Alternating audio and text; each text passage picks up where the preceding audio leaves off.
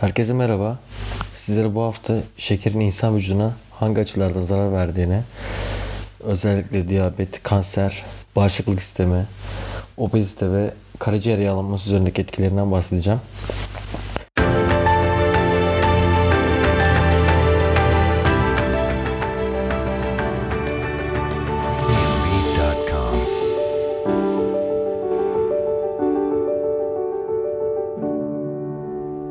Öncelikle şeker e, bir karbonhidrat türevi olan monosakkarittir. E, temel olarak bizim alacağımız e, glikoz ve fruktoz üzerinden yüksek miktarda tüketilmesinin bize verdiği zararlardan bahsedeceğim. Amerikan Kalp Derneği'nin yayınladığı verilere göre erkeklerin günde 35 gram yani 150 kalorilik enerji, kadınların ise 20 gram yani 100 kalorilik enerjiyi şekerden karşılaması gerektiğini öneriyor. Dünya Sağlık Örgütü ise günlük 50 gram geçmemeyi öneriyor. Aynı zamanda Dünya Sağlık Örgütü günlük enerji alımının %10'unun şekerden gelmesi gerektiğini söylüyor. Fakat Kuzey ve Orta Amerika'da bir yetişkinin günlük şeker tüketiminin 95 gram, Güney Amerika'da 130 gram, Batı Avrupa'da 101 gram olduğunu belirtiyor. Ee, ülkemizde durum pek farklı değil. Ee, özellikle bu şeker eklenmemiştir şeker ilavesizdir denilen yiyecek ve içeceklerde de e, biz istemesek de şekeri alıyoruz. Yani bununla bu ifade bize şekersiz olduğunu belirtmiyor. Fransız bilim insanlarının yaptığı araştırmada şekerli içecekler kanser riskini arttırıyor. Her gün 100 mililitre fazladan şekerli içecek tüketmek kanser riskini %18 arttırdı ortaya çıktı. E, bunun kan şekerinin etkili olabileceği bu konu daha fazla araştırma yapılması gerektiği düşünülüyor. Fakat şu ana kadar kesinleşen bir şey var. O da şekerin yüksek şeker tüketiminin %18 olarak bize kanser riskini arttırdı. Yüksek fruktoz tüketimine bağlı olarak ortaya çıkan aynı zamanda diyabetle ilişkisi olan e, bu rahatsızlıkta hipertansiyon da bir risk faktörü. Alkole bağlı olmayan karaciğer yağlanması. Bu rahatsızlık hastada gizlice ortaya çıkıp yavaş yavaş ilerliyor ve ileride siroza çeviriyor. Ee, bu rahatsızlığın en önemli risk faktörleri beslenme sorunlarıyla alakalı ve şekerle alakalı. Yüksek şeker tüketimi aynı zamanda cildimizde kırışıklıklara neden olabilir. Bunun nedeni yüksek glikoz tüketimi kolajen ve elastin proteinlerinin yapılarını bozar. Ee, bu şekilde ciltte kırışmaya neden olur.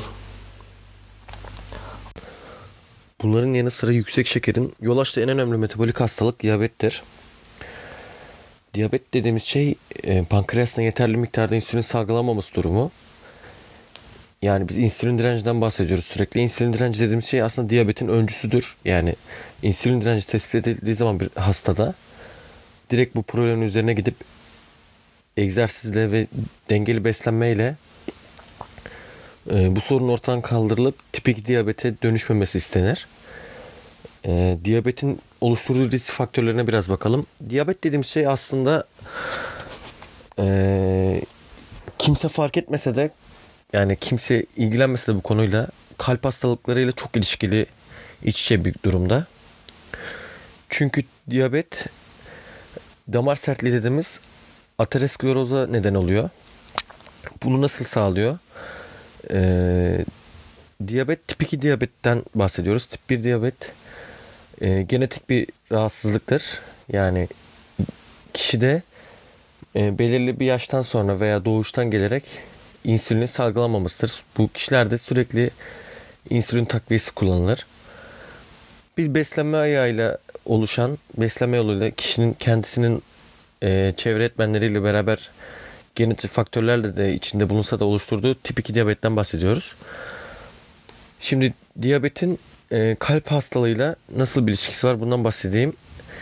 E, diyabet kan yağlarında anormalliklerin oluşmasına neden oluyor. Yani kötü kolesterol dediğimiz e, bu yağ asitlerine yani LDL'nin artması neden oluyor. Gerçi yağ asit değil lipoprotein yapılı e, yapılar bu yapıların artmasına neden oluyor.